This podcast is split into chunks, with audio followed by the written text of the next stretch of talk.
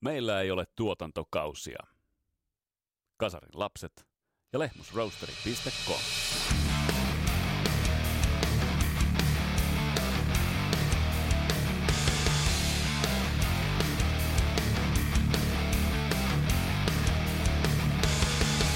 Tarkalleen päivälleen 40 vuotta sitten ilmestyi pop- ja rock-musiikin kautta aikojen suurin levy, nimittäin Michael Jacksonin Thriller.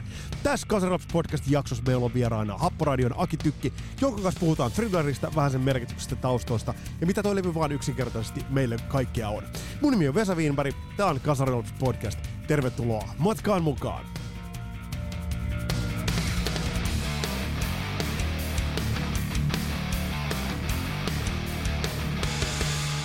Ja on tullut myös herkullista, herkullista uutta musiikkia. Mä en oikein tiedä, että mistä itse asiassa lähdetään liikkeelle. Lähdetään liikkeelle samalla kun jaetaan Soundilehdelle vuoden Veltto-arvostelu tai Veltto-tekstipalkinto, niin nostetaan Nickelbackin Get Rolling-levy, joka rullaa nimensä mukaisesti todella hyvin. Ja tää on mun mielestä mielenkiintoinen trauma itse asiassa kaikille itseään kunnioittaville journalisteille ja rockpätiöille, nimittäin Nickelbackin niin sanottu löysyys. Ja se, että bändi on laskelmoitu, että ikään kuin algoritmi olisi tämä musiikin tehnyt.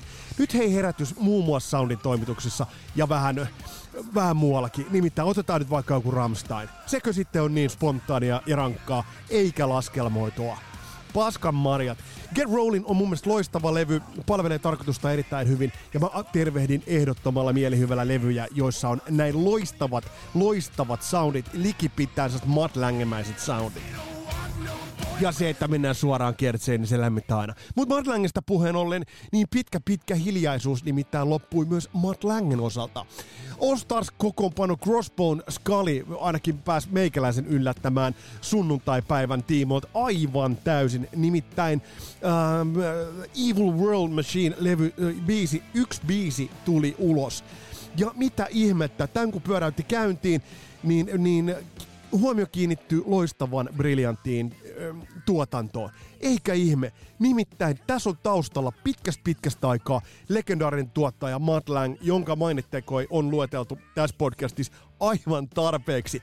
Mutta se, että mitä tästä löytyy muuta, niin tämä on Stars kokoonpano, jos on Tommy Hendricksen, niin pyörittämä All Stars kokoonpano. Tässä on Nicky Sixit, Alice Cooperit, Joe Perrit, ynnä muut, ynnä muut, mutta tää rullaa vaan niin loistavan hienosti. Ja Tommy Hendricksenistä sen verran, että Alice Cooperin bändissä ja Hollywood Vampiresissa muun muassa. Mut tää on kuin reittisen rieska. Tää rullaa hienosti. Se, mikä tässä on makeeta, niin tästä tunnistaa nimenomaan sen kristallin kirkkaan Matt Langen tuotannon. Eli tavallaan kaikki palaset on helvetin hienosti kohdallaan.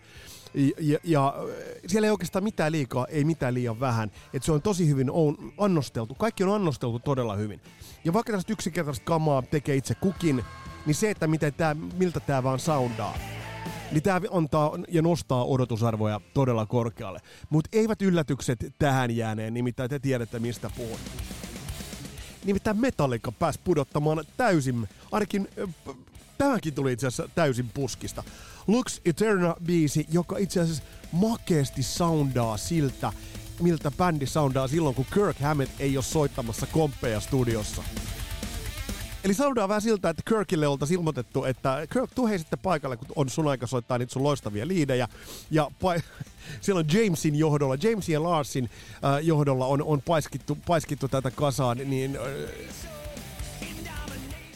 Tämä vaan soundaa Freesiltä, ja ennen kaikkea Freesiltä tässä soundaa James Hetfieldin laulu. Se, miten hän, hän kulettaa tuota laulua, millainen mele- melodia, ja ennen kaikkea tässä on helvetin hyvä melodia. Eli, eli tässä biisissä on todella hyvä melodia, hyvä kertsi, ja biisi kesto 326. Kuka muistaa, milloin Metallica olisi tehnyt viimeksi näin lyhyen biisin? En minä ainakaan. Luxi Turner povoa todella hyvää, todella hyvää. On tulossa stadionrundia ynnä muuta.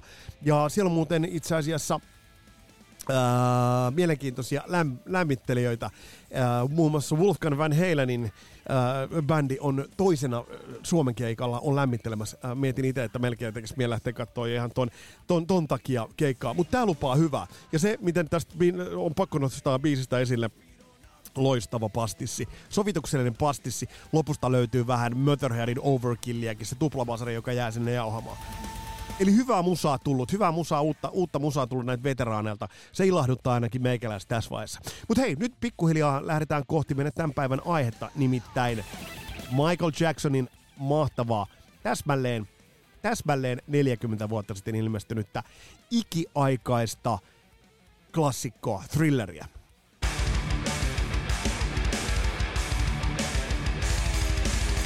Ja nimittäin, kun uudesta musiikista puhutaan, tai uuden, uudesta musiikista, jota on juuri julkaistu, niin, niin kun mennään thrilleriin, niin itse asiassa thrilleristäkin on julkaistu hieno, hieno 40-vuotispaketti. Mutta kun lähdetään tot levyä tarkastelemaan, Michael Jacksonin thrilleria, mehän sivuttiin tot levyä itse asiassa tuossa vuoden 82 levyjen jaksossa, mutta kun tätä levyä lähdetään katsomaan, niin kyllä tässä puhutaan tietynlaisesta äh, Michelangelo-maisesta äh, Neron leimautuksessa, leimautuksesta renesanssi, ähm, renesanssi nerouteen äh, rinnastettavasta teoksesta. Tämä on niin moniulotteinen, ja kun katsoo Michael Jacksonin uraa tuohon tultaessa, niin tämä on vaan hämmästyttävä ja häkellyttävä kokonaisuus. Aivan tuota pikaa otetaan Aki Tykki, tykki vieraaksi. Mutta se, mikä laitetaan muutamia asioita, jolla tätä levyä itse asiassa pohjustetaan. Pitää muistaa, että Michael Jackson hän oli Jackson 5 ja The Jacksonsin myötä, tämän perhebändin myötä ollut julkisuudessa aivan koko ikänsä lapsuudesta saakka. Uh, Mutta hänellä oli tässä alla tuoreeltaan soololevy, ensimmäinen varsinainen soololevy Off the Wall, josta löytyy Can You Feel It ja sieltä löytyy muitakin – muitakin äh, sellaisia, äh, jotka nousivat pieniksi hiteiksi. Mutta on mielenkiintoista, että toi levy oli Michael Jacksonilla mielessä, että se ei ollut riittävän hy- suuri menestys. Toikin taisi mennä ellei jo tuossa vaiheessa, niin, niin viimeistään välittömästi thrillerin ilmestyttyä mennä platinamyyntiin. Äh, sai pari Grammyä, mutta toi ei ollut vaan yksinkertaisesti riittävä. Se mikä myös on mielenkiintoista, että mikä oli tilanne ennen tota thrilleria, niin musiikkibisnes oli pienessä kuopassa. Eli levyjä ei ostettu aivan samaan malliin kuin aikaisemmin, ja tämä väritti itse asiassa koko musabisnestä. Ja tässä ja tämän kaiken huomioon ottaen, niin oli huikea ajatus nyt miettiä se, että Quincy Jonesilla, tuottajalla, sovittajalla, loistavalla muusikolla, monipuolisella muusikolla, muusikolla jonka ura oli itse asiassa alkanut jo 60-luvun puolelta, niin Michael Jacksonilla hänellä oli ajatuksena, että lähdetään tekemään levyä, missä ei ole B-puolia. Eli missä ei ole yksinkertaisesti ei ole B-puolia. Kaikki tälle levylle lähti niistä biiseistä liikkeelle. Öö, tästä on erilaisia podcasteja kuunnellut ja lukenut tekstejä tästä levystä vuosien varrella. Ja muutamia arvioita on ollut, että se biisimäärä, josta lähdettiin suppiloimaan tot yhdeksää biisiä, oli 800 biisiä.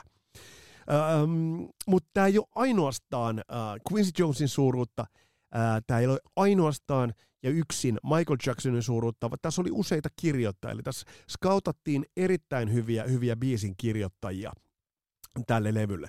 Mutta todella paljon tästä on Michael Jacksonin sitä omaa, nimenomaan omaa ja ainutlaatusta neroutta. Ja tästä Thriller 40 paketista, niin täältä löytyy muun muassa herkullisia, herkullisia demoja. Löytyy itse asiassa siitä, että kun, kun on valmisteltu Thriller, Thriller-levyä. Muun muassa tuo nimibiisi alun perin oli jotain ihan muuta, oli nimellä Starlight. Täysin toisilla sanoilla. Billie Jean oli hieman toisilla sanoilla itse asiassa. Täältä löytyy, täältä kokoelman löyöltä löytyy tämmöinen koti, kotidemo, josta kuuluu vielä tässä, kun Michael Jackson ohjaa varmaan niin kuin äänityskopista. Ohjaa, ohjaa niin kuin tuottaa, että laita mulle sitä että tätä niin kuin luureihin lujemmalle. Ja mikä on mielenkiintoista, ottakaa toi Spotifysta toi koko Michael Jackson 40 toi paketti kuuntelu löytyy varmasti muistakin suoratoistosta. On mielenkiintoista se, että tuossa nyt esimerkkinä mainittiin kaksi biisiä. Mainittiin Thriller, eli toi Starlight, ja sitten Billie Jean, jos oli täysin eri sanat. Kertoo siitä, että Michael Jackson on valmistellut noita biisejä siten, että sillä on ollut pieni nauhuri. Se on hyräillyt bassolaineja sinne, se on hyräillyt sinne erilaisia, esimerkiksi Billie Jean on täysin hänen aivoituksistaan. Sanat hän sitten vaihtoi, eli kertoo siitä, että noilla ovat olleet biisi melodia- ja rytmilähtöisiä, ei niinkään lyriikkalähtöisiä. Eli tässä mielessä hän toi, toi oman, oman tapansa kirjoittaa musiikkiaan. Ja tosiaan kaikki nämä pohjat hän teki omassa päässä. Mulla tuli jotenkin niin kuin mieleen se School of Rockista, tiedätte, kun Jack Black siinä luokaneessa säveltää sen biisin siinä, niin, niin Jack Black kuuli omanlaisensa biisi, mutta liki varmasti samalla tavalla Michael Jackson on kuullut omanlaisensa biisin. Ja kuten tullaan tuossa, kun Akin kanssa jutellaan tästä, tästä levystä, niin äärimmäisen pieteetellä valmisteltu levy. Hyvä esimerkki on se, tästä on yksi tarina esimerkiksi. Pelkästään Billie Jean biisistä tehtiin y- yli 90 eri miksausta. Ja mikä miksaus on sitten se, joka valikoitui levylle? Se oli miksaus numero kaksi. Eli se kertoo vaan siitä, että, että, että valmisteltiin. Tämä levy tuli pelastamaan, mä sanoin, että musabusiness oli pikkasen huonossa hapes. Tämä tuli pelastamaan isosti musabusinessta monellakin tapaa.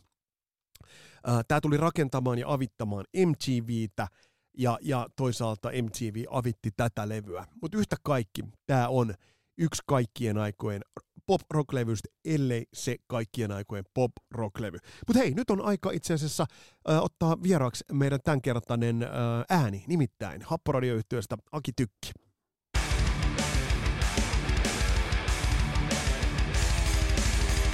Aki Tykki, tervetuloa Kasarilaps-podcastiin. Muistatko itse, milloin, missä kuulit Thrillerin ensimmäistä kertaa ja millaisia fiiliksiä se sussa aiheutti? No mä muistan, että mun ihan ensikosketus on ollut, mä oon ollut vissiin toisella luokalla ja meillä järjestettiin levyraati. Mä oon ollut siis ekalla luokalla, kun tämä on ilmestynyt, mutta tota, niin, niin, tokalla luokalla se sitten saavutti Joensuun normaalikoulu ala-asteen.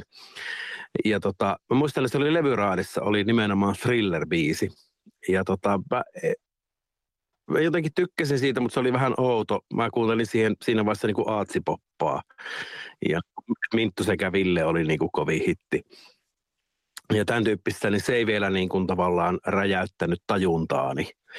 Mutta sitten elettiin jo kolmatta luokkaa, niin sitten tämä thriller-videokin oli saavuttanut Joensuun normaalikoulun ala-asteen. Ja meillä oli joku luokkajuhla, ehkä pikkujoulut tai jotakin, mutta me oltiin joka tapauksessa niin kuin illalla siellä illalla koululla ja, ja, ja yksi oppilaista, eli sama, joka toi sitten levyraatiin sen viisi vuotta aikaisemmin, niin toi tota, sen videon ja se katsottiin siellä, kutsuttiin oppimaisemaksi sitä semmoista valtavaa niin kuin salia, mikä on siellä niin kuin koulun keskellä, joka ympärillä sitten on kaikki luokat.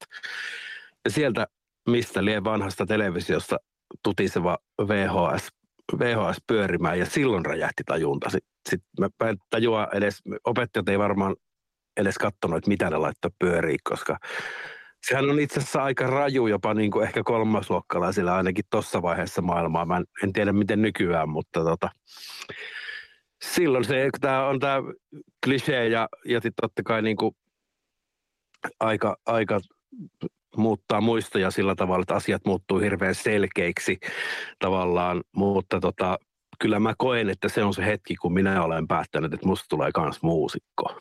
Toi on aika, aika, kova, aika kova. Pakko muuten kertoa, että mulla oli omat lapset oli silloin sellaisia ää, koulujen just aloittaneita tai siinä alle jotain sellaisia viskari eskari Mä silloin, mä päätin heille pyöräyttää thrillerin ja mä, vast, mä tajusin vasta kun se pyörähti käyntiin, että miten raju se video itse asiassa on jopa niin kuin edelleen. Hei, mennään, to, mennään tuohon itse, itse levyyn. Sitten kun sä sait, levy varmasti tuli sit hankittua, Joo, miten se meni se, siitä eteenpäin? Sekään ei ollut ihan niin helppoa. Albumit oli, maksoi muistaakseni, olikohan 30 markkaa tai jotain 30 ja 40 markan väliin. Mulla oli joku tämmöinen mielikuva. Voin olla ihan väärässä. Ja mun viikkoraha oli 10 markkaa. Niin mun piti sitten äidin kanssa tehdä diili, että äiti ostaa tämän levyn mulle ja sitten mä en saa kolme viikkoa viikkorahaa. Se on ensimmäinen levy, minkä olen siis tällä tavalla periaatteessa itse ostanut. Ja, ja kyllä sitä tulee mietittyä tuossa, kun nykyään kun pistää tota taskussa olevasta puhelimesta minkä tahansa maailman albumin soimaan, niin tuota, että on albumin merkitys vähän muuttunut. Mutta tota, se oli, se oli iso hetki. Joensuun City Marketista se levy käytiin ja mä muistan sen edelleen hyvin elävästi, kun mä sain sen käsiin, että nyt se on tässä näin ja nyt kotiin ja kuuntelemaan ja vautse jos, jos piirretään itse asiassa semmoinen, semmoinen hyppy näihin päiviin ja, ja otetaan käsittelyyn tuo ihan levy, niin mikä, mikä onkin sun mielestä tuosta levystä tekee sellaisen? Koska voidaan aika perustelusta sanoa, että se on 80-luvun ehkä tärkein levy monella mittarilla. Toki jo riippuu se, että kuka vastaa, mutta mikä tuon levyn sun mielestä se, se juttu on, kun, kun otetaan se nyt niin kuin leikkauspöydän tarkasteluun?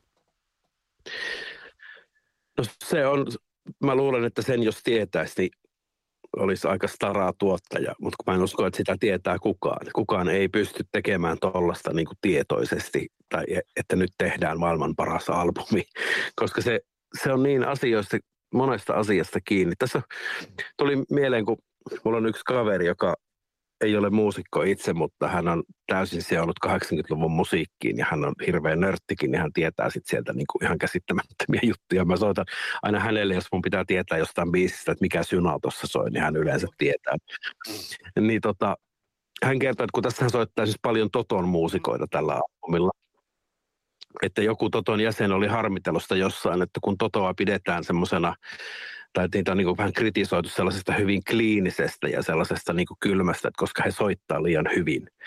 Että miksei sitten tässä. Ja niin kuin, miksei thrilleristä puhuta silleen, mutta se on tosi mielenkiintoinen asia ja sehän on niin kuin, mä sanoisin, että siinä on laulaja eri ja siinä on tuottaja eri, niin se tekee jo aika, aika paljon, en osaa sanoa, mutta jotenkin vaan ne asiat, kun loksahtelee kohdalleen tarpeeksi ja sitten totta kai se, että tehdään niin kuin korkeimmalla mahdollisella tasolla, että tätä ei ole ihan juosten kusten tehty tätä albumia. Mä luulen, että siinä ei ole ollut kaksi viikkoa studioaikaa ja nyt pitää tehdä vaan todella kasattu materiaalia. En osaa arvatakaan montako biisiä tätä varten on tehty, että noin yhdeksän on valikoitunut tuohon. No itse, itse asiassa mä, mä googlettelin ja jos tämä luku voi pitää paikkansa, niin tämmöinen luku oli Quincy Jonesin haastattelusta 800 biisiä. Olisi ollut se, mistä, on, mistä on lähdetty haarukoimaan. No se on yksi vastaus tietenkin sit aina siihen, että miksi joku asia menee niin hyvin. Mutta joo, ei se, ei, se tarkoita, ei se tarkoita sitä, jos mä kerään nyt tuosta 800 biisiä ja valitsen niistä yhdeksän, niin siitä tuskin tulee 2020-luvun merkittämiä albumi. Et se vaatii sitten kaikkea muutakin, muutakin asioita, mitkä pitää loksahdalle kohdilleen. Sä mainitsit, hyvä, tuo oli hyvä pointti, mitä sä mainitsit, että siinä on niin kuin hyvin vahva tuottaja ja sitten siinä on hyvin vahva visio uh, selvästi Michael Jacksonille. Miten, miten millaisen yhtälön sä pidät sitä, että Michael Jackson oli kuitenkin verraten nuori, kun toi levy tehtiin. Sitä mä oon itse kelannut, että... Joo, mitäs hänessä oli muuten? Joku, hän oli joku 20 jotakin jot, ihan. Jotain siis päälle, päälle parikymppinen. Ei paljon niin päälle parikymppinen. Niin, äm, kyllähän tuossa aika vahvasti tulee se Michael Jacksonin visio jollain tavalla tulee esille. Joo, hän on ollut 24, kun tämä ilmestyi. Vähän masentava, masentava ajatuskin. Kyllä, mulla ei ole edes levytyssopimusta 24-vuotiaana. Mutta ei, sulla, se, voi, sul sentään on levytyssopimus. Niistä, mutta Joo, mutta se, sehän nyt on ilmiselvää tietenkin, että Michael Jackson on niin kuin, onko edes yksi miljardista vai yksi viidestä miljardista, että ihan niin kuin poikkeuksellinen lahjakkuus ja hahmo niin kuin kaikin puolin. Mäkin, mun täytyy tunnustaa, että mäkin kaivelin nyt sen vähän Wikipediaa pediaa tässä. Ja jopa minä yllätyin siitä, että esimerkiksi Billie Jean ja Beat It, niin on Sav Sun Michael Jackson. Joo. Hän on siis tehnyt ne biisit yksin. Mutta sekin on aika käsittämätöntä. Ja se on niin kuin, tavallaan, että kun nykyään puhutaan siitä, että että nykyään tehdään isoilla tiimeillä musiikkia ja ottamatta mitään tiimeistä pois, niin on se niin tavallaan aika hienoa, että yksi, yksi 24-23 V jantteri, Gäristä kotoisin oleva jantteri pystyy tekemään tuommoisia biisejä, mitkä on 40 vuotta niin kuin maailman suurimpia hittejä ja jatkaa sitä edelleen tietenkin. Uh, en, en tässä nyt vertaa tai rinnasta suoranaisesti Happoradiota ja Michael Jacksonin, mutta onhan, teillä, onhan, te, onhan, te, onhan teilläkin plakkarissa kuitenkin helvetinmoinen katalogi tarttuvia biisejä. Kerro, kerro mulle vähän, jos, jos nyt ir, irtaudutaan hetkeksi tuosta Michael Jacksonista ja tullaan siihen, että tietysti pop, popin sarallahan kaikki tavoittelevat tarttuvaa kertosäättä. Te olette faktisesti tehneet niitä lukuisia, varmaan toista kymmentä, niin miten tietoinen prosessi, otetaan sun kokemus tähän väliin, miten tietoinen prosessi se on, kun sä lähdet kirjoittamaan biisiä, jos, lähdetkö sä tavoittelemaan sitä tarttuvuutta siihen kertsiin, vai, on, vai onko se vain, että se, sieltä tulee se, mikä sieltä tulee? No, mä oon joskus sanonut, että meillä on niin sanottu kertosäen vamma, eli just, että, että on luonnostaan semmoinen, että kertosäkeen pitää pölähtää. Ja se voi tarkoittaa mitä tahansa ja, ja, ja tavallaan mä oon tässä itse niin kuin viimeiset vuodet koettanut opetella, että kun sen ei aina tarvitse pölähtää samalla tavalla. Että vähän niin kuin, no nyt vaikka tähän thrilleriin verrattuna, niin eihän ne kertosäkeet ole niin sanottuja suomirock-kertosäkeitä. Et se, se, niin kuin, se pop tulee jostain muualta ja se tarttuvuus ja niin kuin tietynlaista rytmiikasta ja groovesta ja hokemista ja, ja sellaisista ja se on niin kuin jatkuvan opiskelun paikka. Onneksi vielä on toivottavasti vähän elämää jäljellä, että kerkee pikkusen enemmän, enemmän niin kuin tutustua. Mutta sehän niin kuin, ei se, mulla se biisin tekemisen tai meillä, kun me yritetään tehdä, niin ei, sitä, ei se tarttuvuus ole niin kuin se, mitä haetaan, vaan se, että sen pitää tuntua itsestä hyvältä. Mm. Et sitten se, että jos se on tarttuva, niin se on sitten ikään kuin, niin kuin tuuria, että meidän makumme on sen mukainen. Ja se on niin kuin, nyt musta tuntuu, että me ollaan viime aikoina tehty vähän nykymittapuolella liian monimutkaisia melodioita, niin ei, ne ei enää olekaan niin tarttuvia. Mutta ei sille voi mitään, sitä pitää tehdä, mitä, mitä, mikä hyvältä tuntuu. Sä mainitsit tuossa äh, sen, että, että thrillerillä ne kertsit ei lähde, kuten ne ehkä suomirokissa lähtevät. Onko osa tavallaan tuon thrillerin niitä lainausmerkeissä kertosäkeitä, niin myös esimerkiksi ne loistavat bassolainet. Ajatellaan vaan, nyt mainitsit kaksi biisit, vaikka Beatit ja Thriller. Thrillerhän taitaa mm. olla, että se ei ole Michael Jacksonin itse tekemä, se oli jonkun, ei jonkun, jonkun muun tekemä. Mutta onko osa ton Thrillerin kertsejä, ne loistavat ää, rytmiset ratkaisut, ja ennen kaikkea ne bassosynälinjat, mitä siellä kulkee?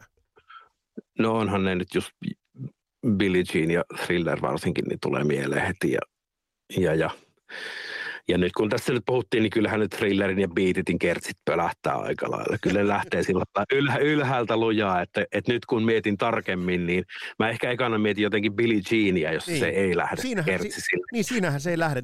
Onko Billie Jeanin kertsi tavallaan se, kyllä. se bassolainen? Et siinä, musta tuntuu, että siinä kertsissä nimenomaan tippuu asioita pois ja, ja se on niin kuin tavallaan erilainen, erilainen juttu. Joo, siis no, koko tuotanto, mä oon katsonut nyt kaksi kertaa sen Quincy Jones-dokkari ja mä rakastan sitä, tekisi mieli katsoa se joka päivä uudestaan, niin se mikä hahmo, hahmo se on ja mikä käsittämätön nero. Ja se kun on yhdistetty yhdistetty tuommoisen Michael Jacksonin kaltaisen tyypin kanssa, eli jälki on sitten mitä on. Et en, en ihmettele. Se Off the Wall edellinen levy on mulle kanssa valtavan rakas, ei ihan niin merkittävä, ja mä löysin sen vasta sit myöhemmin, mutta samalla porukalla tehty, niin Joo, joo. Ja, siinä... ja se on hauska, se on hauska kun Jackson lähti tätä levyä tekemään, niin siinä oli taustalla Off the Wallin pettymys, että miljoona myynti, ja, ja vain, vain kaksi Grammyä oli, taisi olla Miten sä tulkitset, niin. miten sä tulkitset, paljon on puhuttu pop- ja rockin saralla, puhutaan näistä tuottaja-artisti-akseleista.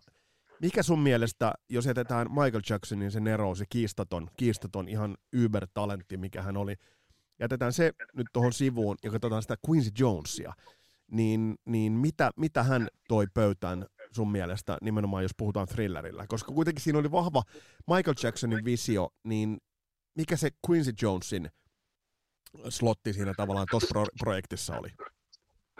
No siis kun äh, nyt tämä on ihan mutuilua, mutta musta tuntuu, että Michael Jackson ei välttämättä ole kerennyt istua musiikkiopistossa ihan hirveän kauan ja opiskella harmoniaa ja tuollaista. Mä luulen, että hän on niin kuin heittänyt ihan niin sanotusti perstuntumalta. Että sitten vaan, koska hän on niin käsittämätön lahjakkuus, se perstuntuma on jo niin kuin aika hyvä. Ja sitten kun siihen heitetään se Quincy, joka on niin kuin tehnyt mitä liian leffamusaa ja mitä kaikkea hitto hän on tehnyt niitä orkesterisovituksia niin kuin kymmeniä vuosia. Niin tota, se, mä, ja, ja, ja niin kuin just se, just se niin kuin jatsperimä ja se ja mustan musiikin, niin kuin, rytmimusiikin tämmöinen niin kuin ydin ja tollanen, niin se, se kaikki yhdistyy sitten tuommoiseen, niin kuin, onhan tänne harmoniat ihan niin kuin, että jos ottaa tämmöisen keskiverto vaikka suomi rock niin ei välttämättä ihan samantasoiset harmoniat löydy kuin mitä tältä levyltä ja se, se on mielenkiintoinen, eikä ne ole aika eri maailmoja, maailmojakin tietenkin, eikä tarviikaan löytyä, mutta et, kyllä mä luulen, että se siinä on, että semmoinen luonnonlapsen lahjakkuus ja sitten semmoisen superlahjakkuuden, joka on vielä opiskellut asiaa, niin se on niin kuin aika hyvä, hyvä kombo. Tuossa oli tietoinen, tietoinen äh, fiilis, oli sekä käsitin, että Quincy Jonesilla että Michael Jacksonilla, lähdettiin tekemään sellaista all killers, no fillers äh, periaatteella sellaista levyä.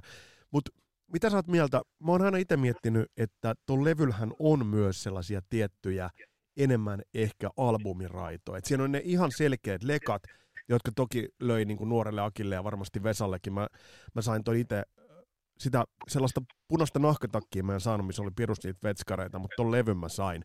Niin... En mäkään vittu, mä halusin sen takia, niitä myytiin Seppälässä jotakin jäljitelmiä siitä, mutta äiti ei suostunut ostaa mulle sama, sama, mm.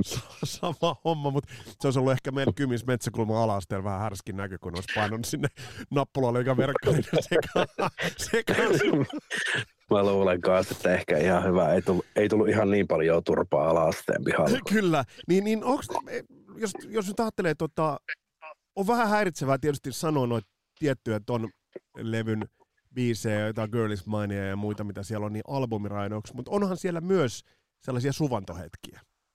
No The Girl is Mine on munkin mielestä vähän albumiraita, mutta sehän oli myös ensimmäinen sinkku käsittääkseni. Että Oliko näin? Se, joo, mun mielestä se oli, kun mä oon sitä ihmetellyt jo joskus aikaisemmin, kun, kun, kun No en mä tästä löytänyt, mutta anyway, siitähän tuli seitsemän sinkkua. Se kyllä, hei tuolla se lukeekin itse asiassa. The Girl is Mine oli eka sinkku, Billie Jean toinen, ja siinä on varmaan... Billie Jean julkaistu toinen tammikuuta, Beatit julkaistu 14. helmikuuta. on... kuukauden, reilu kuukauden välein, tota, kun nykyään on sillä, että yksi sinkkuu vuodessa ja sitten katsellaan, mitä tapahtuu. Joo, joo, joo. mutta siinä on varmaan, kyllä tietysti voin, voin ymmärtää noin fiittaa, että hän on tietysti niin kuin, että et oli hyvissä välilöissä, mutta mut vaan se mun mielestä kuvastaa tuon levyn niin kuin moninaisuutta. Et edelleen kun kuuntelee, niin mulla, mulla on jotenkin semmoinen olo, että siellä on välillä ne lekat, joihin mä en kyllästy. Mutta sitten siellä on ne suvantovaiheet, mä pystyn tavallaan fiilistelemään. Et siinä mielessä toi on mun mielestä tosi monipuolinen siltä biisi dynamiikaltaan. Kyllä, joo. Niin, Baby Be Mine ja The Lady in My Life on ainoat, jotka ei ole olleet sinkkuja ja kaikki muut biisit on olleet sinkkuja ja top 10. semmoinen albumi sitten. Joo. Eikö tämä just mä tätä sama, niin, sama ajan katsomaan? Mä, mä itse ajattelen levyt silleen, että että siellä pitäisi olla lekat ja sitten siellä pitäisi olla, mä käytän termiä profiiliraita, vaikka sitä käytetään yleensä humoristisesti niin kuin huono, niin kuin epäonnistuneena sinkkubiiseinä. Mutta siis just se, että ne ei olisi nimenomaan epäonnistuneita sinkkubiisejä, vaan että ne olisi, niillä olisi niin kuin joku muu syy olla olemassa, koska niin kuin tälleen oman parinkymmenen vuoden kokemuksella, niin semmoiset tyypit, joista tulee niin kuin faneja, mm. oikeita faneja, jotka sitten seuraa, niin niille rakkaimpia on yleensä ne, ei just ne kaikista kuluneimmat ikään kuin hittibiisit. Ne on vähän niin kuin käyntikortteja ne isoimmat biisit, että tulkaas kuuntelemaan nämä muutkin. Joo. Ja sitten jos, jos sieltä löytää omansa, niin sitten saattaa tämmöinen tietty, tietty fanitus alkaa tai dikkailu. Fanitus on ehkä vähän turhan teini-ikäinen sana, mutta kuitenkin. Kyllä, jo, kyllä fanitukseen täysin, täysin mm. voi aina silloin tällöin heittäytyä. Tää, sen verran vaan, että, että itsellä tämä levy on kulkenut, tämä kun julkaistaan tämä jakso, niin levyn julkaisusta tulee kuluneeksi tasan 40 vuotta. Se, kest, yeah. se, se, kertoo, se kertoo aika paljon.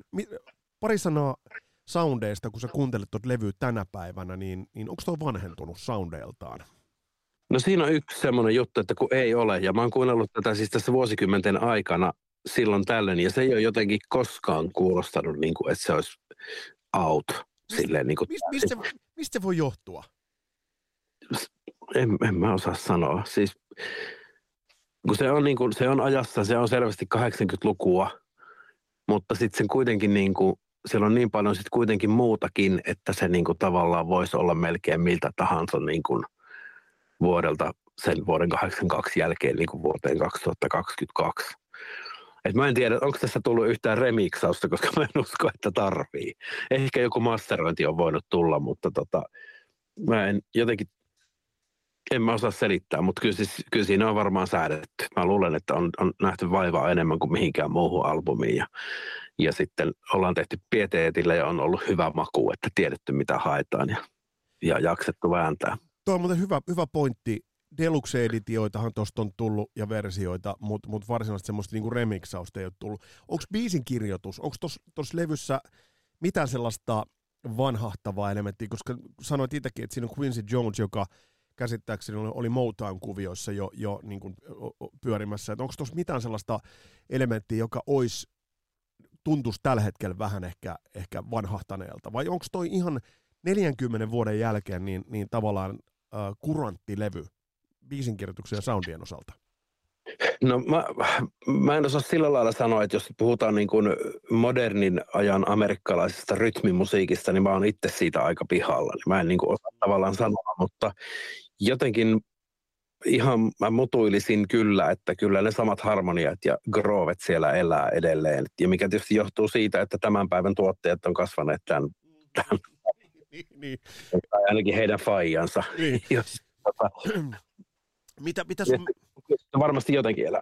Mitä sun, sun mielestä kertoo Michael Jacksonista ja Quincy Jonesista toisaalta se, että tässä on aika vahva semmoinen crossover-ajatus, että tavallaan, että Quincy Jones ja Michael Jackson tuli musta musiikin puolelta, kuten mainitsi, siellä on, siellä on helvetimoinen kaarti äh, NS-valkoisen polven studiomuusikoita, länsirannikolta, mutta sitten esimerkiksi joku Eddie Van Halen on, on fiittaamassa, mikä tietysti sellaisena kasvavana heavy hän oli niin kuin ylisiisti juttu, että oli turvallista tämä levyn kanssa mennä sinne raskaan rockin maisemaan, mutta tuommoinen crossover-ajatus on mun mielestä aika vahva tällä levyllä. Joo, joo, ja musta tuntuu, että se on monen, monen maailman ja Suomenkin menestysalbumin semmoinen juttu.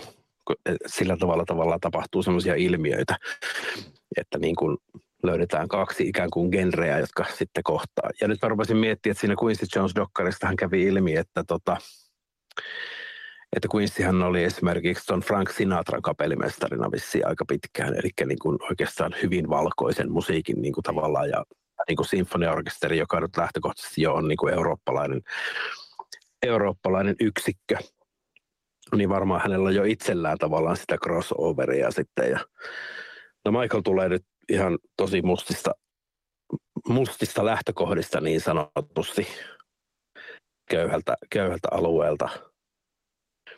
Ja niin kuin sieltä just sieltä tosi Motownin, Motownin ytimestä. Ja sitten juu, se on totta, no muusikot, muusikoista vissi aika paljon on ollut kuitenkin sitten tätä valkonaamaa osastoa. No, kyllä, kyllä.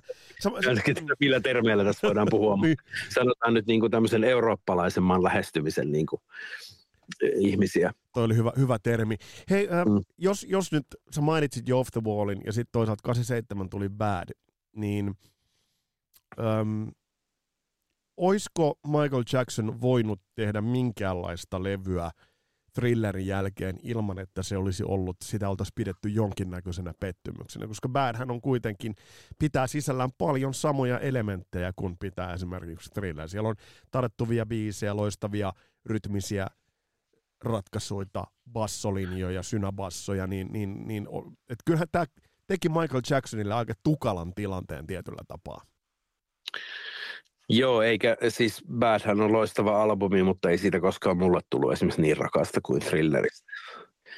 Että tota, eihän siinä nyt siinä tilanteessa voi, se on niinku tämä Anssi Kelan nummela, mitä sen jälkeen tekee, se on ihan sama, tai nyt BM on aika jännässä tilanteessa Suomessa. Tavallaan, että jos on voit, hän on voittanut kaksi vuotta peräkkäin myydemään albumin Emma, niin mitä sitten se, sen jälkeen? Se on niin aika epätodennäköistä, että se seuraavalle käy samalla lailla tai isommin. Mutta tota, no avasin nyt tämän Badin sivun tästä Wikipediasta, niin eihän tämä nyt ihan niin kuin varsinaisesti floppi ole tämäkään ollut. Ei, Kahdeksankertainen platina Yhdysvalloissa ja niin. maailman 30 myydymän levyn joukossa. Joo. Mutta joo, niin on se ollut ja onhan siinä ollut viisi vuotta väliäkin, mikä on tuohon maailman aikaa ollut pitkä, pitkä, pitkä tauko. Joo, ja se oli kyllä, se oli kyllä odotettu, odotettu levy se Badkin. Löydät sä rinnakkaislevyjä thrillerille siinä sellaisessa niin kuin merkityksessä popkulttuurille ja isommassa kuvassa, vai onko se täysin, täysin niin kuin omaa luokkaansa? Uh, nämä on niin vaikeita sanoa, kun ne on kuitenkin aina niin tavallaan subjektiivisia, että en mä, jos mä en olisi sattunut itse sitä lapsena fanittamaan, niin en mä tiedä, mm. osaisinko niin, tavallaan pitää tätäkään niin isona kuin se on. Um, no kyllä mä mietin noita albumeja, mitkä tuli, oliko se 91 se hullu vuosi, kun Oli. tuli U2 Ahtun Baby ja tuli Metallican Black ja tämmöisiä tavallaan niin kuin eri, eri genreissä tuli tämmöisiä niin kuin merkkipaalluja. Mm. Tulikohan OK Computerkin ehkä samana vuonna tai en ole ihan varma, mutta jotain, ehkä, ehkä niitä aikoja mm. kuitenkin. Ja ne on ollut semmoisia tietyllä tavalla käänteen tekeviä, mutta niitäkin heti pystyy tästä nimeämään just useampia, jotka mm, niin kuin muut. Nimenomaan. Että mä en tiedä, sit kun miettii sitä, mitä Thriller käsittääkseni teki niin kuin mustalle musiikille ja kaikki MTV, niin kuin, että miten videot rupesi näkymään ja noin, niin eihän sellaista nyt sitten oikein, tai vaikea mm. niin kuin verrata. verrata mikä. Ehkä, ehkä nyt jos mä tuntisin niin kuin tavallaan räppiskenejä paremmin, niin ehkä pystyisi nimeämään jonkun rap-albumi, mutta mä en, mä en osaa sanoa, mikä sillä puolella olisi sellainen, mikä nosti niin kuin hip-hopin tavallaan niin kuin ehkä ykkösgenreksi niin kuin maailmanlaajuisesti. Mä en osaa sellaista nimetä, mutta sellainen varmaan löytyy. Tämä on mälsä kysymys, mutta ö, pakko esittää. Mitä luulet? Voidaanko vielä tuommoinen kokoelma lauluja julkaista kerralla, joka tekee tollaisen impakti, joka ylittää kansallisuusrajat, etniset rajat, kulttuurirajat, tavallaan äh, mantereet. Toihan oli globaali ilmiö, siis vuonna 1983 kukaan, mulla murtuu jo äänikin, kukaan ei voinut välttyä thrillerin biiseiltä. Mä väitän, että, että Pihtimutaan putaan mummokin jossain vaiheessa kuuli Jacksonin. Vieläkö voitaisiin tollanen yhtenäiskulttuuri pop-levy äh, julkaista? No mä vähän ehkä luulen, että ei, koska kun tavallaan nythän on tämmöisiä, tulee ihan mega-artisteja, puhutaan jostain Ed Sheeranista, mm. Joka niin kuin striimimäärät on verrattavissa niin kuin johonkin thrillerin myynteihin tai johonkin, mutta pihtiputaan mommo ei tiedä Ed Sheerania. Et siis niin kuin puhutaan siitä yhtenäiskulttuuriajasta, niin mm. tavallaan tuntuu, että nyt on ehkä niin pirstaloitunutta, että, että tavallaan voi olla tosi isoja ilmiöitä, mitkä on toisille täysin niin kuin pimennossa. Tämä on ihan nyt mutuilua ja ehkä sellainen joskus tuleekin, mutta tota, vaikea, vaikea sellaista nähdä. Tietysti tulevaisuuteen on aika hankala katsella muutenkin. Että. On. Entä kääntäen, uskot, uskot sä, että Thriller tulee olemaan sellainen levy, jonka tulevat sukupolvet tulevat löytämään ja, ja tulevat sen, sen pari hakeutumaan? No siihen mä kyllä uskon, koska nyt mun mielestä musta tuntuu, että sitä on nyt tapahtunut jotain 40 vuotta. Että niin kun, sitä edelleen kuunnellaan ja myydään, myydään vissiin niin paljon, että niin kuin se on niin kuin todistettava, että ei ne samat jampat voi enää sitä ostaa. Ne mun ikäiset tyypit ei enää osta sitä montaa kertaa sitä levyä. Et kyllä mä luulen niin, kun siinä on ne, just ne perusasiat, popmusiikin niin kuin juuret on tavallaan niin kuin siinä aika hyvin kiteytettynä. Nyt muuten on pakko vielä mainita tässä, että mikä on tässä, mitä varten Thriller nimibiisi on niin kuin yksi jotenkin maailman hienoimpi. Jos mun pitää listata top kolme maailman biisit, niin se Thriller on siinä niin kuin todennäköisesti mukana, koska siinä ei ole mitään järkeä. Kerro, kerro, kerro tuosta vähän tarkemmin se on täysin absurdi biisi, jos miettii, kuka kirjoittaa niin kuin hirviöstä pop-kappaleen, tai mitä siinä nyt tapahtuukaan. Lordi. Niin, mutta ei niistä tule maailman suurimpia hittejä. No se on siis niin kuin, se, se on... ja, ja, ja, se on niin kuin, Lordin koko genre on se niin kuin totta, hirviö. Totta, ja tähän on, joo, se on totta. Ja tämä on niin kuin pop-musiikkia. Niin kuin, ja, että kukaan muu, mä en voisi kuvitella, että Weekend laulasta jostain hirviöistä tuolla noin. Tai... Ei, ei. Ja mä, mä, toi on hyvä pointti. Ja mä luin tästä, että tälle viisillehän tarjos, tarjottiin pikkasen erin. Ei se nyt ei ollut Children of the Night, mutta se oli joku tämmöinen people, people of the Night, tai joku tämän tyylinen vähän kornittava niin kuin, äh, nimiehdotus, mitä Michael Jacksonille tarjottiin, ja hän halusi tämän thrillerin nimenomaan siihen, niin, siihen niin, Mitä sä muuten Aki sanot tämän biisin dynamiikasta. Tämä on muuten ihan huikea, kun tämä kuuntelee vinyyliltä, kun siinä tulee se intro, missä se rumpali hakkaa sitä haitsua, ja sitten se rakentuu se biisi, niin sehän tulee tosi, se on tavallaan, se tulee aika äh, miedolla dynamiikalla. Ja sitten kun tulee se iskut ja lähtee se bassolaini, niin mm. silloinhan niin kun kaiuttimet tulevat suurin piirtein, kartiot tulevat kaiuttimista ulos. Et siihen on mun mielestä rakennettu ihan, ihan käsittämätön dynamiikka siihen biisiin. Kyllä, ja siinä on, siinä on, nimit, siinä on nimenomaan tämä Queensin kaikki ne harmonia, että tuommoiset on niinku ihan käsittämättömän hienoa, että mä, mä en varmaan osaisi lukea nuoteilta tänä. Se on liian monimutkaisia sointuja, ja sitten kuitenkin se, ehkä se bassokuvio, täydellinen bassokuvio sitoo sen kaiken yhteen, niin että se on kuitenkin niinku ihan niin pop-musiikkia. Mä, mä tätä yksi, yhden kaivoin täältä lyriikasta, että vaikea kuvitella, missä poppiissa nykyään laulettaisiin, että et saa toista mahdollisuutta 40 silmäisen olennon kanssa. Mä, niin kuin, mä, pitäisi ottaa joku haaste ja yrittää kirjoittaa tuommoinen rivi johonkin tekstiin, mutta jotenkin se toimii. Ja siis toikin, toikin on niin kuin jännä, että mä oon tuota levyä siis 40 vuotta kuunnellut, en mä ikinä lukenut esimerkiksi thrillerin sanoja, vaikka ne siinä levypussissa on. Et mä oon mm. vaan joten fiilistellyt muita juttuja. Mu- muita juttuja tuossa. Tuosta on muuten hauska sanoa, että se Billie Jeanin bassokuvio, niin kuuntelin ähm, Spotifysta löytyi tämmöinen podcast, jossa on Michael Jacksonin omia äänileikkeitä, missä hän selittää, miten ajoin kotiin ja aloin hyräilemään sitä bassolainia ja menin niin. kotiin. Ja sitten siinä soitetaan niitä ihan aktuaalisia, niitä, kun hän nauhurille oli äänittänyt niitä bassolaineja. Ja hän, hän niin kuin veti niin. sekä äh, Billie Jeanin niitä äh, lauluja, niitä viulujuttuja sinne sekaan, että sitä bassolainia, niin kyllä hänellä se niin kuin thriller-universumi, tuossa tapauksessa Billie Jean-universumi on ollut päässä täysin. Kyllä, joo. Mä itse asiassa äsken, just äsken huomasin, että Spotifyssa on tämmöinen Thriller 40 niminen albumi, mikä on siis oletettavasti ilmestynyt nyt ihan tässä äskettäin. Ah, jaha. Varmaan synttäri. Niin täällähän on siis, mä kerkesin tuossa kuunnella niin Billie Jean Home Demo ja Beat It Demo, missä on pelkkiä lauluja. Ja sitten se aluksi selittää siinä, että myös me aina kiusataan meidän kitaristi keikkabussissa, kun aina jossain vaiheessa entisessä aikaan, kun ajettiin tuolta vähän kaljapäissään ja kuunneltiin musaa, niin jossain vaiheessa se rupesi kaivaa Nirvanan demoja. Ja että kun kukaan ei halua kuunnella noita Nirvanan demoja.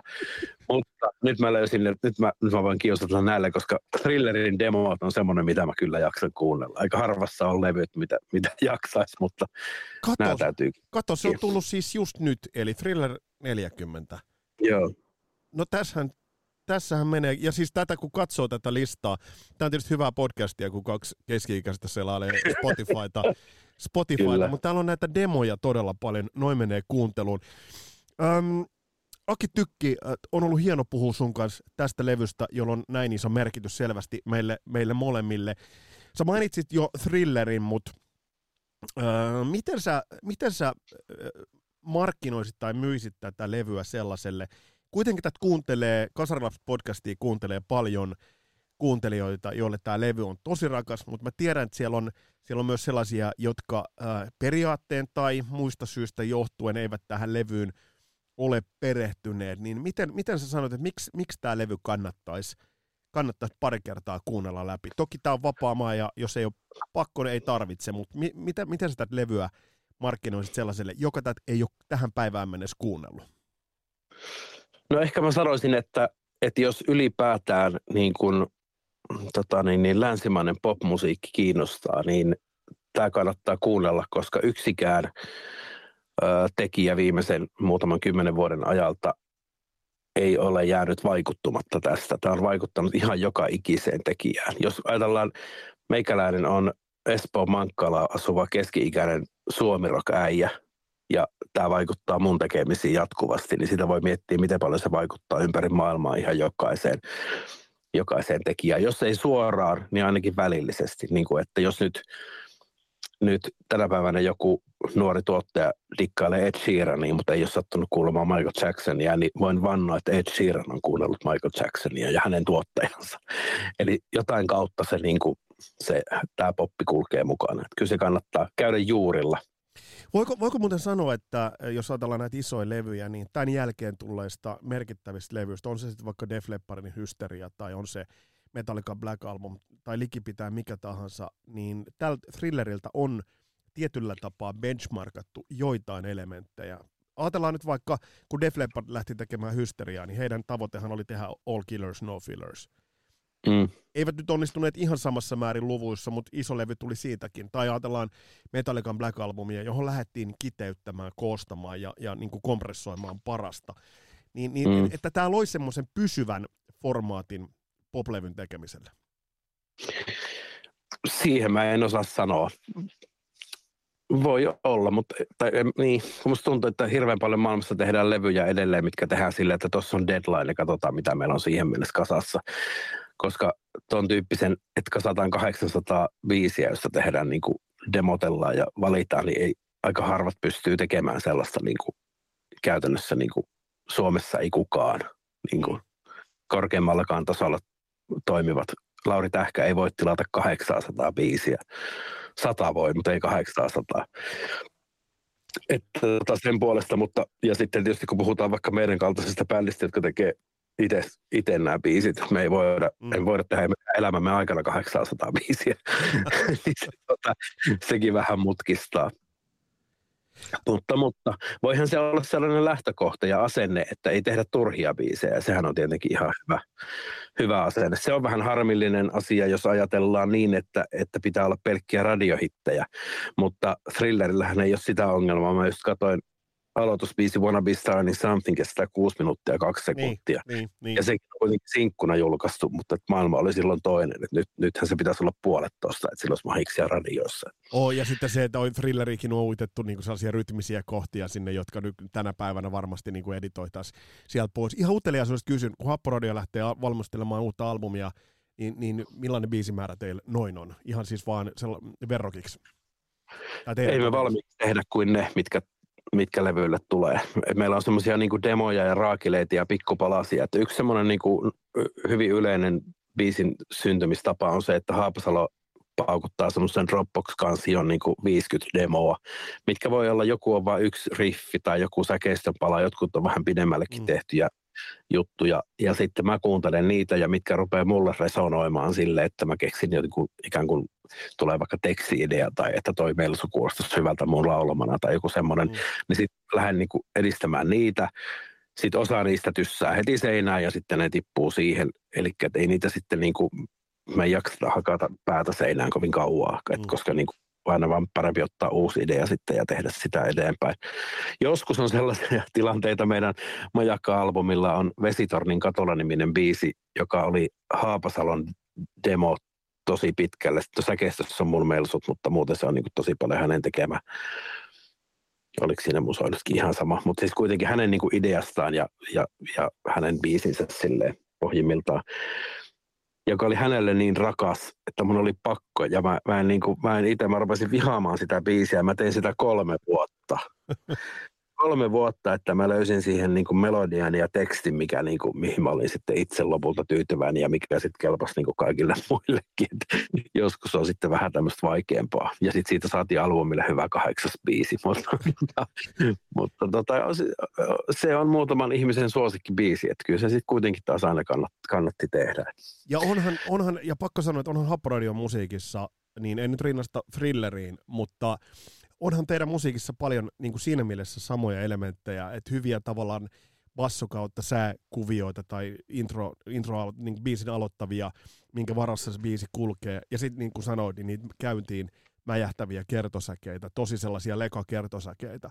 Et, et kyllä, kyllä mä, ei, ei mulle ole mikään yllätys, kun ensimmäistä kertaa luin jostain haastattelusta, että Aki Tykin yksi tärkeimpiä levyjä tai tärkein levy on Thriller. Ei se ollut mulle mikään yllätys. Oikeastaan se oli musta okay. aika, loogi, se oli aika loogista se on jännä, koska itsehän, itse, itse niin kuin mä koen, että me ollaan niin kaukana siis tosta, mutta totta kai ne kun hyvänen aika, jos niin kuin joskus mitä 8-90-vuotiaana joku tuommoinen kolahtaa, mm. ja kun siinä ajassa sitten kun kuunnellaan musaa, niin sitä kuunnellaan sitten. Mä, mä, omien lapsien suosikkibiisi on tällä hetkellä Ghostbusters, niin se tarkoittaa, että se kuunnellaan siis kymmenen kertaa päivässä vähintään. Kaikki automatkat alusta uudelleen, alusta uudelleen. Eli luultavasti mä oon tuohon aikaan pistänyt thriller-vinylin soimaan, kuunnellut puolen, kääntänyt puolen, kuunnellut ja uudestaan just alusta. Näin, just näin. Aki Tykki, niin, mä, niin. Ne jättää jäljet ja totta kai ne sitten varmaan menee koko elämän tavalla kaikki melodiat melodiat ja semmoiset asiat, ja sieltä jotain jää. Aki Tykki, äh, kiitän vierailusta Kasaraps podcastissa. Tämä on ollut kunnia etuoikeus puhua näin hienosta levystä sun kanssa. Pakko sanoa tämmöinen fiilistelevä pätkä, kun 40 vuotta tätä levyä on nyt, tästä on saatu nauttia. Eikö se kuitenkin aika siistiä, että siinä vaikutealttiis iässä esimerkiksi sinä ja sinun ja minun kaltaiset saivat tämän levyn just käsiin? No joo, kyllä. Näin voidaan sanoa. Mä en niin, niin kun se, se, mua vähän harmittaa, että mä en, siis mähän olen saanut tämän vähän niin kuin viiveellä, koska mä en, niin kuin, mä, en, mä olen, olin niin pieni kuitenkin, että mä missasin tavallaan sen ilmiön. Okei, no siinä vaiheessa, kun mä dikkasin, niin se ilmiö oli jatkunut jo monta, muutaman vuoden, mutta kyllä tavallaan jatkuu edelleen, että eihän se nyt sinänsä mihinkään loppunut, mutta että niin kuin Bad oli ensimmäinen Jacksonin albumi, mitä mä vasta niin kuin osasin odottaa ja silleen, mutta tota, on se hienoa. Mä, just tuli mieleen semmoinen tapahtuma tästä, kun mun isäni asui siis Helsingissä joku, ei ole, en ole ikinä asunut isäni kanssa samassa asunnossa, niin kun tämä levy ilmestyi, niin tota, mä kotona lauloin, lauloin sillä, että mä pistin vinylin pyörimään ja kasettimankan nauhoittamaan. Ja mä lauloin, luin levyn kansista niin kuin tekstejä ja lauloin mukana ja lähetin isälle sen kasetin. Se, löytyisiköhän se jostain? Toi, toi, toi, itse asiassa toi aika jotenkin kos, koskettava tarina. Mun sukulaiset löysivät vuonna 83 tai 84 alussa äänitetyn VHS-nauhan, missä mä kaverin kanssa me esitetään beatsit playbackina, siten me lauletaan sellaisiin niin kuin hiusharjoihin. Ja, ja, ja tot, mä näin sen nyt tässä hiljattain. tanssitte myös. Joo, tanssitti, tanssittiin. Niin, niin, kyllä. Niin mun lapset näki sen, niin, niin yksi kysyi, että kuka toi on? Niin. Jos olisi ollut pokkaa sanonut siinä, että en tiedä joku, joku friikki naapurustosta, mutta tämä kertoo. Opitko muuten ikinä moonwalkia? En, ja mä, se on mulla edelleen haaveena. Mä, mä oon niin 15 vuotta tästä puhunut, että pitäisi palkata joku tanssiopettaja, joka opettaisi mulle tämän yhden liikkeen, koska ei se nyt voi olla ihan mahdoton, jos Jacksonin apina on oppinut sen. Okei, hänellä oli Michael Jackson opettajan. Koska mä oon miettinyt, miet, mieti tämmöinen tilanne, mieti tämmöinen tilanne, Happaradio soittaa jollain kesäfestivaaleilla ja ja, ja hyvä meininki ja aurinko paistaa ja Che Guevaran kitarasolo on menossa ja yhtäkkiä meikäläinen painaa lavan laidasta toiseen moonwalkilla. Mietin mikä hetki se olisi. Se olisi niin hienoa, että ja sit, tota, ja sit samalla, ja sit, sit samalla tavalla, kun Michael Jackson sen lopuksi heittää sen lierihatun, niin heität sen pipon. Pipon. Joo, kyllä. Se, ehkä mä jättäisin sen tekemään, mutta pitäisi olla toinen pipo alla se. Hyvä. Alastolla. Hyvä. Aki Tykki, mä kiitän isosti tässä näin, ja eiköhän tehdä sillä tavalla, että levy kun täyttää 40 tai vaikka ei täyttäisi 40, niin diggaillaan tuota levyä. Onko sulla muuten, pakko vielä kysyä, onko sulla tuolta levyltä semmoinen vaihtuva tavallaan suosikkibiisi vai, vai onko se vain, vain että sulla on tietyt, tietyt, mitkä on aina tekee sen saman impaktin?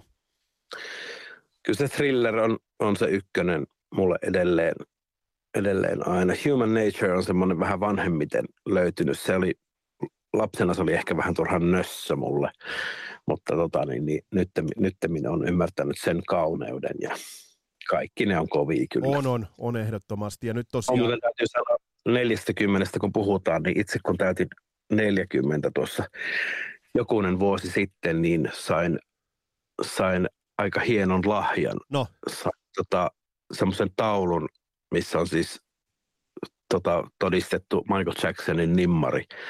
Ja semmoinen, niin kuin siinä on, onko siinä nimenomaan thrillerin joku levy tai semmoinen niin kuin kansia oikein. Se oli aika kova lahja. Mä tiedän, he ostivat raumalaiselta yhdeltä keräälijältä sen. Mä en ole, en ole saanut tietää paljon se maksoi, mutta ei se ihan ilmanen ole ollut. Aika kova. Ei ole vielä seinällä. En ole tässä saanut seitsemän vuoteen laitettua seinälle, mutta tuolla se on kuitenkin. On. Näetkö, liven, näetkö livenä muuten Jacksonia ikinä? Näin, luojan kiitos. Silloin, silloin Helsingin Olympiastadionilla pääsin katsoa. Mulla vielä kävi niin, että kun tuli se keikka myyntiin, niin mulla meni ohi ja mä en saanut jotenkin se lipun myyntiin, mä en kerännyt saada lippua, mutta luojan kiitos, että sinne tuli toinen keikka, niin sitten sinne pääsin katsomaan. Sitten jäi vähän, se o- joo, se oli hyvä keikka, mutta sitten jäi jotenkin vähän outo olo. Vähän semmoinen valjuhan se oli, mä näin, mä näin samana kesänä 97 niin U2 Olympiastadionilla ja se on varmaan paras keikka, jonka mä oon koskaan nähnyt niin kuin, tavallaan siihen verrattuna toi jäi vähän semmoiseksi semmoiseksi rutiinin omaiseksi tai semmoiseksi vähän niin kuin I love you. Joo, niin joo, se, joo, se on. Ei, jotenkin, vähän semmoinen, ei oikein toimi ehkä Suomessa sellainen niin kuin, vähän turhan fuula, Joo. fuula meini. Joo, eipä, eipä todellakaan. Mitä sä muuten luulet? Äh, faktahan on se, että Michael Jackson lähti liian aikaisin. Äh, kun katsottiin mm. siis dokumenttia, mitä olisi ollut ehkä vielä odotettavissa? Vai oliko odotusarvot tavallaan alhaalla?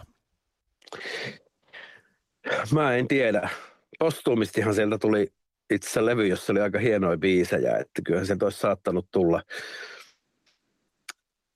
saattanut tulla vaikka mitä. Mä en tiedä, jos se olisi, jos se olisi ruvennut tekemään vaikka nykytuottajien kanssa, niin kuin tämä, oliko se just tämä Escape, taisi olla se, mikä ilmestyi 2014. Joo.